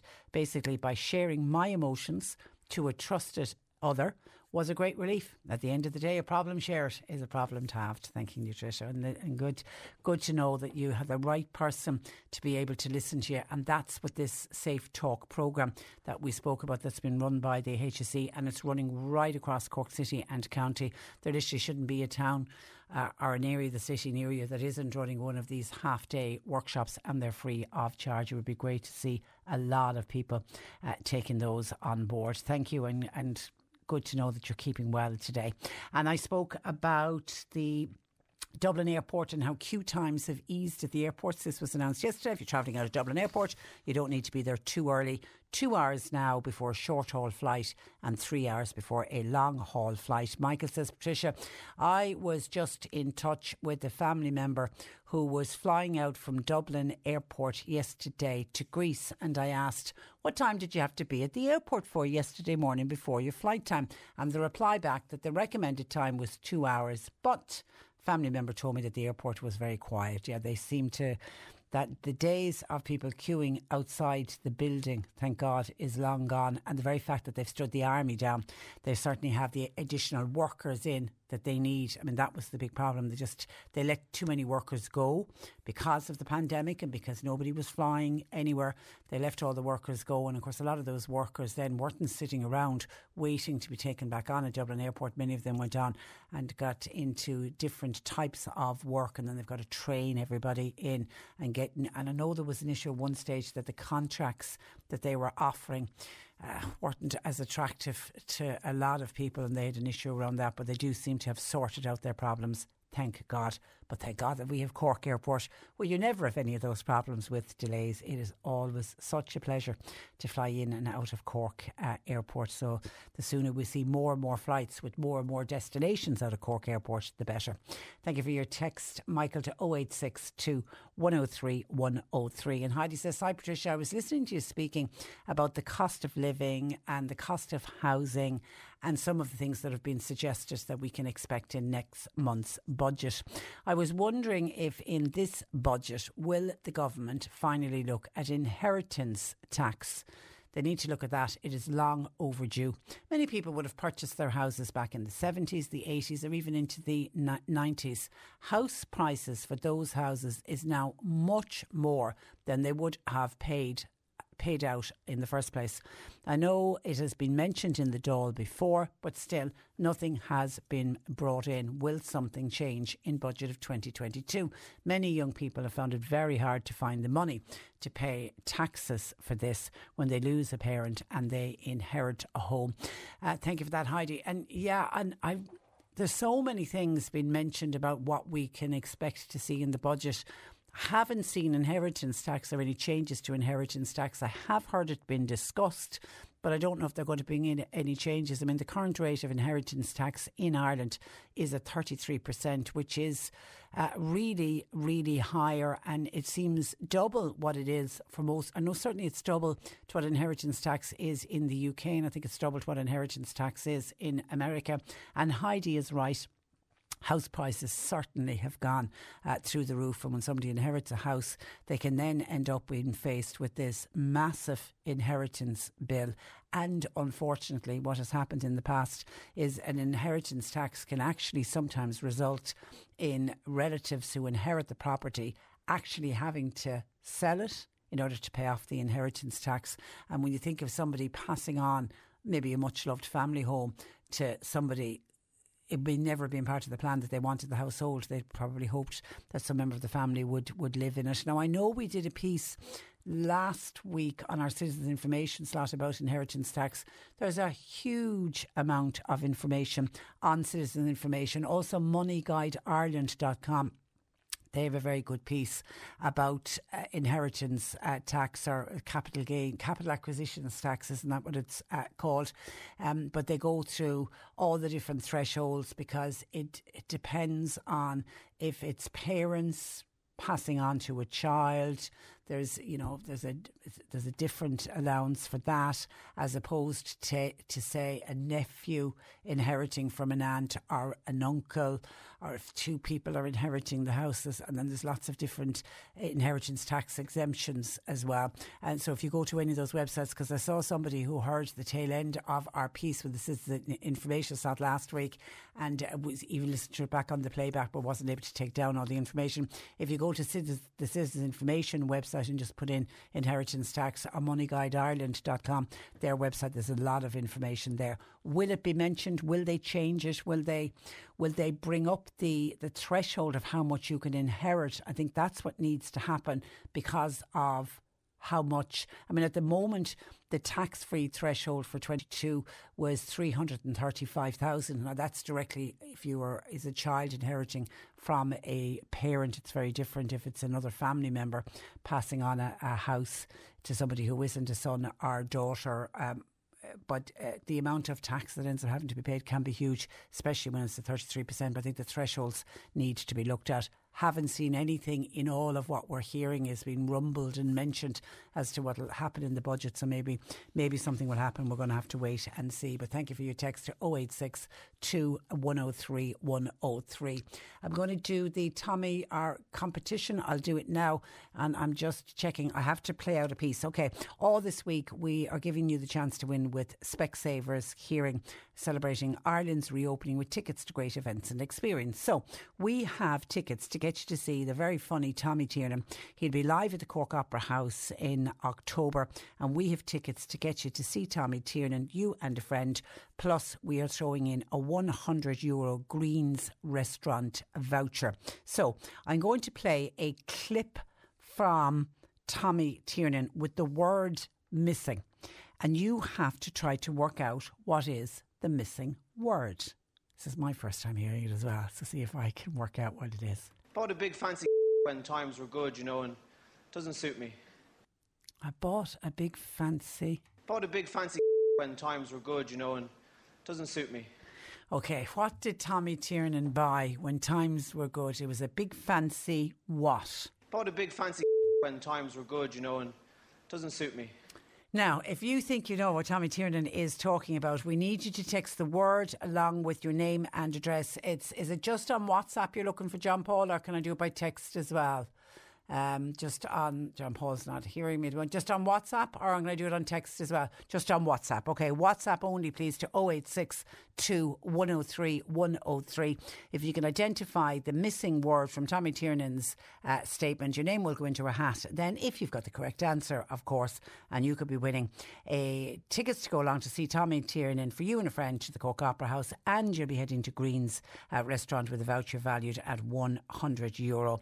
Specsavers have expert audiologists in all of their local Specsavers store and Specsavers Audiology, bringing back the sounds you missed the most. Bought a big fancy when times were good, you know, and doesn't suit me. The C103 Cork Diary. With Cork County Council delivering roads and housing, community and business supports all across the county. See corkcoco.ie. Now, we were talking with the National Council for the Blind uh, earlier, so it's timely for me to mention that volunteers are urgently needed for the NCBI charity shop in uh, Skibbereen. Please call into the shop or you can email shopvolunteer at ncbi.ie. This week's home bingo are on sale in Kildorrery Community Office, the Post Office Centre, and in Myers Maxhall in Mitchelstown. Every week, we earn the chance to win a full house with a 50 euro prize or a snowball prize, which stands at 900 euro. Ballinhassig Community Development Association are having a closed collection in the Marion Hall in Ballinhassig. They're running throughout the month of August. It's to raise funds for the Marion Hall car park. Now, bags can be dropped from now up to the 27th of August on Tuesdays and Thursdays. So this evening from 7 pm to 8:30 pm, and then Saturdays throughout August. 2:30 to 4 p.m. Used rewearable clothing, shoes, bags, towels, sheets, blankets, curtains, and duvet covers, but please no duvets or pillows. And Mallow Golf Club, they are holding their annual Golf Classic from Thursday, the 25th to the 27th of August, is to raise funds for the development of the club and course. Teams of three golfers, please, 120 euro does include a meal and the Tee Box sponsorship is 50 euro. And Newcestown Festival is underway since Sunday. It runs through until next Sunday with the week activities including Bob the Donkey, road bowling tournament and a family fun day. A world record attempt for the largest gathering of people named Michael Collins that John Paul spoke about on the programme yesterday. That will take place on the 21st, which is next Sunday, to celebrate Michael Collins' centenary in Newcestown Village. Afterwards, there'll be a ceremony in Béal na Bláth. Cork today on C103. With Corrigan Insurance's Macroom, now part of McCarthy Insurance Group. Want great advice? You know who to talk to. CMIG.ie some of your calls uh, coming in. A listener says, Patricia, no way should an inheritance tax be brought in. I hate to be the bearer of bad news.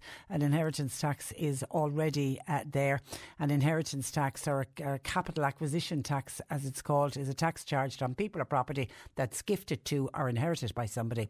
And some people refer to it as a gift tax or an inheritance tax. So it's already there. Uh, but people want the bands to be widened so that you don't pay as much uh, inheritance tax and even to bring it down because it's set at 33% at the moment. Anyway, this listener thinks inheritance tax are totally unfair. All of these taxes should be stopped, says this texter. Also, I would like to see a stop to these one off payments that are being made, especially to parents. It's sickening. And I'm assuming what you're talking about there was when I mentioned one of the things that is being spoken about, included in the budget 2023 when it gets announced at the end of September is help for struggling families. And one of the things that has been mentioned is that there's going to be an increase in the children's allowance of the child benefit. There'll be a one off double payment that will be announced to help as part of the cost of living uh, package, and that will be announced on budget day. This listener is against that, and I'm assuming it isn't a listener with a young family because anyone with a young family at the moment trying to get the back to school costs going will know how difficult it is at the moment, and they are just some of them hanging on by the skin of their teeth. Can't can't wait for any little bit of an extra help that they can get in the budget, which which will happen at the end of uh, September. And uh, Mike says, "Hi Patricia, I too suffered from bi- bipolar, and I also had suicidal thoughts. I was very thankful that my mother was able to help me out. Also, Grow Mental Health were absolutely brilliant."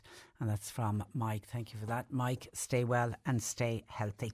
And then a number of people. Oh, the road closure in NAD that we got the original text in. Somebody had spotted a sign that was up in Nad uh, village that the road is going to be closed from Nad to Cork City. It'll be closed from next Saturday, 20th of August, through to the following Friday, the 26th.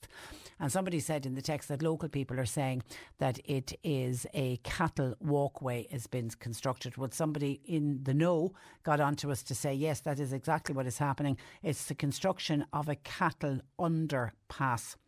And in order for this work to, to go on, the only way they can do it is to close the road for that uh, period. Now, there was. Um, John Paul found a piece that went into the papers, I think, earlier, announcing this road uh, closure across next week, and it is a 24 hour closure. But the person who contacted us to explain what is going on said it's a short term pain for long term gain. Anyone who normally travels on that road will know morning and evening time farmers have to get cattle across the road, obviously, for, for milking purposes, and that always delays people. So when this is finally constructed, it'll be a cattle underpass.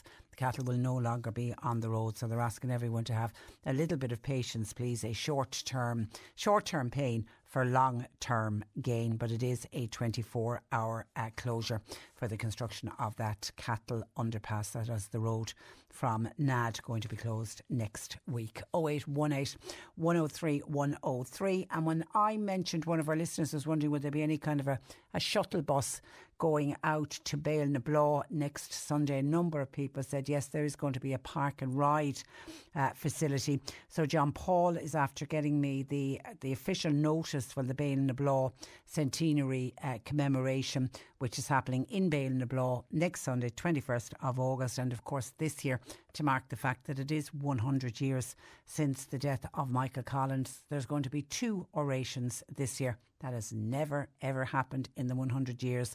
The Taoiseach Micheál Martin will give an oration, as will the Taoiseach Minister for Enterprise Leo uh, Varadkar. They are anticipating huge crowds are going to turn up uh, for the uh, event, so there will obviously be a temporary road uh, closure, and those that are attending are, are being asked to park in the designated parking areas. Now, if you are going to drive to na you will have a walk of about, they reckon, 900 metres. So make sure you and whoever you're travelling with will be able for that kind of a walk. No seating will be provided. They're asking people to dress according to the weather. I mean, if it was last weekend, you'd be looking for the sunscreen. Let's wait and see closer to the weekend what the weather is going to uh, look like. Look like the ceremony is going to commence at three o'clock. It will be broadcast live on the RTE News channel, by the way, for those who can't go. And just on parking arrangements, a park and ride facility will be in operation for those travelling from north and east of the country via the N22. The park and ride will operate from Crookstown Village in the field opposite the post office, and they will have Gardaí and stewards there who will be directing cars and controlling uh, the parking. And I'm told it will be really well signposted. And then, if you're travelling from the south and uh, west, people will be travelling, say, through uh, Macroom, you should arrive via Kilmurry and be directed to parking pitches. And again, please follow all of the events signage and all of the stewards. Parking will be limited, obviously, on the day, and they are really encouraging people to try to carpool. And if you are going by car, you must be parked up by 1.30. And as I say, the commemoration will commence at 3. Now, we are planning on having a piece about Béal na Bláth later on in the week. So if we get any further information on that, uh, we will. But there is a park and ride for somebody who was on to us earlier asking about would there be a shuttle service as a park and ride. 0818 103 103. What is our answer to our competition today? Bought a big fancy car when times were good, you know, and he bought doesn't suit me. He bought a big fancy car that doesn't suit him, and a lot of people got it right. A lot of people also got it wrong. I saw a number of people thought that he bought a big fancy camper van. Somebody else thought he bought a big fancy house. Somebody said a big fancy motorbike. Someone else said a big fancy TV. No, it was a big fancy car, was what Tommy Tiernan bought when times were good, but it didn't suit him. I don't know why it didn't suit him, but he reckoned it didn't. And our winner today is Christine O'Neill in Ballinadee. Congratulations to you. Christine O'Neill, Ballinadee, has won for herself tickets to go see Tommy live at the Cork Opera House in October, along with a friend of your choice, Christine, and a 100 euro Greens restaurant voucher. It's uh, all in. Um, in association with Specsavers. Now, they have expert audiologists in their local Specsavers store and Specsavers Audiology, bringing back the sounds you missed the most. We will have another audio clip from Tommy Tiernan tomorrow with another missing word and your chance to win here on Cork Today on C103. Cork Today on C103. With Corrigan Insurance's Macroom, now part of McCarthy Insurance Group for motor, home, business, farm, life and health insurance. See MIG.ie. This is the Cork Today replay on C103. And Joe Heffernan uh, joining us this afternoon. Good afternoon to you, Joe. Good afternoon, Patricia. And today- And, uh, I hope to say to you that I hope Brendan has recovered fully from his weaver sting. Uh, he has indeed. And I couldn't believe when I mentioned it at the top of the programme how many other people got on to say that they got stung by a weaver fish. And Owenahincha in particular seems to have a lot of weaver fish. So please be careful. Water is the Okay, your phone line isn't great today for All some right. reason. Ah, you're perfect there now. You're Ah, yeah, yeah, you're yeah, perfect there yeah. now. Okay, you just be careful if you put on those. You can get those little aqua shoes. Um, a lot of the, I I'm sure I saw them on sale in Aldi at the Yeah. weekend as well. Just Yeah. pop a pair of those uh, those on. Just uh, be careful. Talking to the lifeguard, and I was saying, "Is this to do with climate change? Because we never used to see this many we- weaver Yeah. fish with the, wa- you know, the water um, heating up." The pain is supposed to be absolutely horrendous. Yeah. And of course, the hot water is the is the is the way to go. Yeah, yeah, it's a simple it's a simple enough remedy. Yeah, but if you yeah. don't know what the remedy is, or you don't Exactly. you don't realise what's happened to you. I've heard of more people ending up in A and E because Yeah. they can't get the pain and don't understand what's what's going on.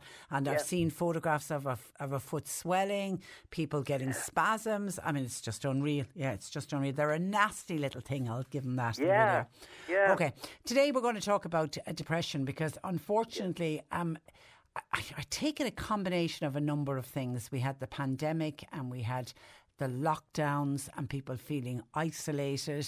And then we've come out of that into a situation where the world seems to be teetering on a world war with what's happening with Russia invading Ukraine. And then we're constantly hearing about climate uh, change. There's just so much that can get a person down. Yes, yeah. And, um, you know, there are lots of worries going. Like one that I'd have now is that I'd be hoping that the lights would stay on uh, when we get to winter. Um, you know, uh, the planning seems to have been completely missing. I remember ranting on about this a year ago, and uh, and now it's starting to get mentioned. You know, I mean, we we have we have uh, gas that we can tap off the southwest coast, and the word nuclear seems to be nuclear. uh, uh, you know, um, uh, we we need to get cracking on on on on having uh, what are we calling it energy security. Mm, mm. Yeah, yeah, and we're yeah. So lots of stuff hanging over Can- us at the moment, as you say. Okay, so but people can we'll all go through periods where we feel down, and Yeah. you, you can get you know a period where you just feel everything's getting on top of you, and that's not necessarily depression. What we want to talk about today are the are the signs of depression. Yeah. The kind of signs that if you were experiencing quite a few of them, that you would need to consult with your GP or maybe go on Google iacp.ie and um, you'll find a person um, in the psychotherapy counselling um, uh, uh, profession um, pretty near you. Um, so yeah, like a fe- the the the signs that would indicate a need to do something would be a persistent kind of a sadness, um, feeling down all the time. Um, uh, if a person finds that he or she has lost interest in the things that were favourite things, just kind of feeling haven't the, I haven't the energy to to go about the things that I used to love to do. Um, in other words, like finding no fun, no enjoyment in life. They would be typical uh, symptoms. Um, a loss of self confidence, a kind of a more of a I can't attitude than I can. Um, you know, feeling not able, um, feeling uh, not good enough, kind of thing.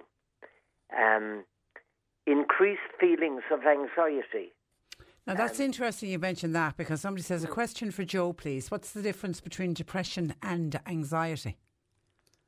Well, I suppose the the uh, a, a very down to earth kind of a definition of um, uh, depression would be that feeling down, the feeling the lack of energy, lack of motivation to do anything. The anxiety, on the other hand, would be a heightened ar- sense, uh, um, uh, arousal. Um, you know, uh, feeling uh, feeling afraid, feeling frightened. Um, uh, I mean, typically an adrenaline rush through the body, which can be the basis of um, a panic attack. Um, they'd be the, you know, very, very simple kind of um, uh, differentiations between depression and anxiety. Can they be linked? Exactly. Um, they're they're brothers and sisters. Are they, they? do, Yeah. they do go together, you know. If you suffer Yeah. with one, you might suffer with the other. Absolutely, they're Okay. two sides of the same coin. Yeah. Okay, Yeah. so it's generally feeling this feeling of being just down, no enjoyment in life, nothing to look forward to, everything seems pointless. And every little task seems like climbing a mountain. Um, you know, little things that need to be done, which would be simply done if one had the motivation to do them. It's all too much kind of thing. Um, one day goes by, two days go by, three days go by, and that little thing that needed to be done isn't done. Um, uh, those uh, those kind of things. And And and course- and, it's and not always the case, but sometimes depression can lead to thoughts of suicide. Absolutely, absolutely. Um, now, I would like to stress that thoughts of suicide and um, uh, the action of suicide are planets apart. Um, uh, a, a thought can be fleeting or can even last for a little while about that life is not worth living, um, and, and that that does not mean that necessarily that a person um, will um, uh, follow through with those kind of thoughts. Um, uh, but uh, they are significant and should be acted on. You know, there's kind of a feeling of um, that when a person, will say, goes to sleep and has a wish that they w- wouldn't wake up, um, that's a real sign of being very, very down. And that would, I, I, I would suggest very strongly, a visit to the GP. GP. And when, Yeah. when you talk about uh, going to sleep and not wanting to wake up, sleeping too much can often be a sign as well, can't it? Wanting to stay, can. not It can. wanting to get out of bed. Yeah, absolutely. And on the other side of that would be um, uh, regularly waking very, very early um, in the morning um, and unable to get back to sleep. That would be a typical symptom as well. And then you're tired throughout the day because you haven't had a good night's sleep. Absolutely. It's a vicious circle. Absolutely. So these things um, are kind of a feeling, a loss of energy, feeling tired all the time. Um, and I think that kind of has something to do with the, the COVID pandemic and that. Um, I found that I was quite that way, um, uh, you know, recently, not as bad, but back along a bit um, during the pandemic, just feeling um, like the battery was completely ran down. Um, uh, n- not due specifically to having COVID, but wha- whatever kind of malaise was over society generally. Um, it's like you were saying at the start, Patricia. I think there was we were being hammered with so much uh, bad news um, all the time. Um, incidentally, as you mentioned anxiety, um, I read there recently of a um, mindfulness and stress reduction course in Cork. Um, and if anybody wanted to ring me, I have a number for that course, and I, I, I uh, from what I read about it, it would be an excellent one. Mm, I know, Um, and I know yeah. Sister Stan, the wonderful Sister Stan, she's a huge advocate for, for mindfulness, and it certainly can and does help with people who battle uh, with depression. Yeah. So and, and and also people, you know, to look out for kind of the warning signs. You don't want to socialise. You don't want to connect with people that you may normally have always connected with in the past. Absolutely, don't want to meet anyone, kind of thing, um, and becoming quite isolated. Um, you know, the very thought of meeting people would be, "Mm, I don't want to. You know, that kind of way. Um, even for a person who would have been quite a sociable uh, person.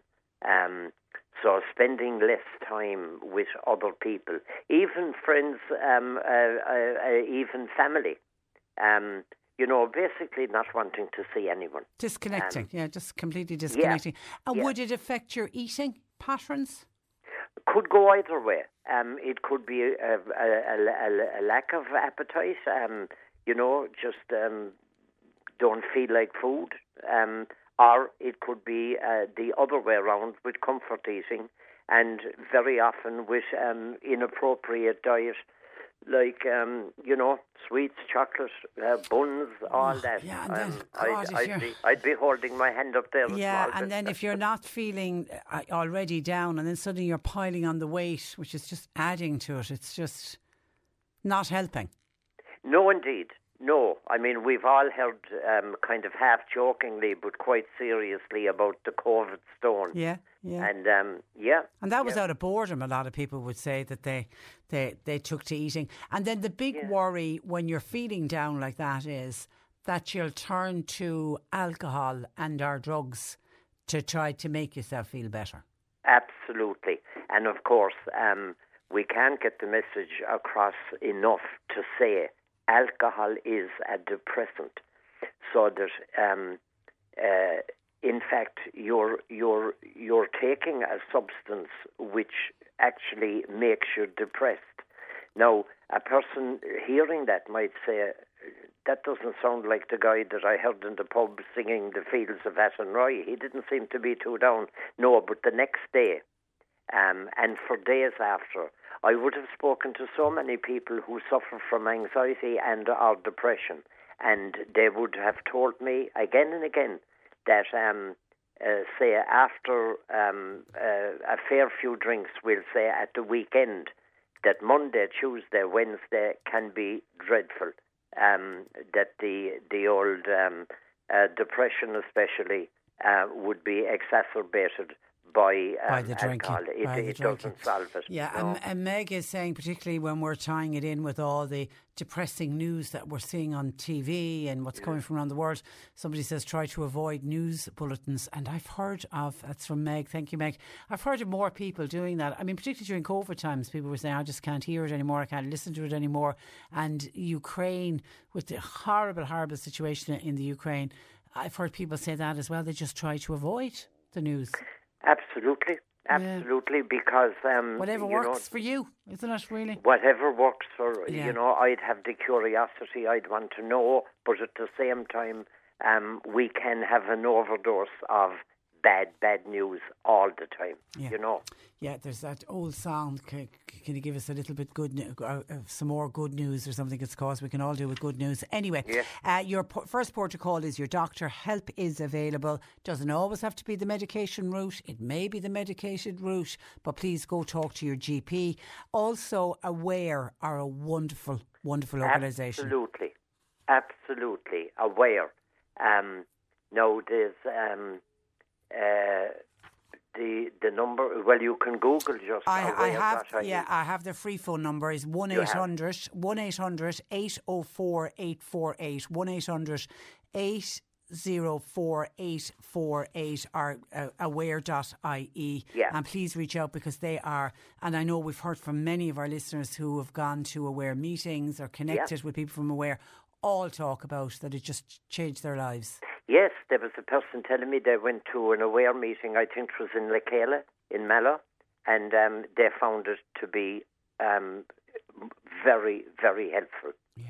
Okay, so help help is available, and I don't know if you heard earlier we were talking about the HSE who are organising these commun. uh, They've teamed up with community partners like IRD and Ballyhoura and that, and they're offering free training to individuals and groups who are interested in learning the skills that will help to reduce incidents of safe harm and suicide in the community. They're called uh, free. They're called Safe Talk Suicide Alertness Skills Training. And on the front page of last Sunday's Independent, there was a big ad from Aware uh, looking for, uh, as they termed it, listeners. Yeah. Um, yeah. So um, Reach out there and are help if you can. opportunities to be helpful. Yeah. Yeah. Okay, listen, you have a good week, and we'll chat to you again next uh, Tuesday. Thanks for joining us.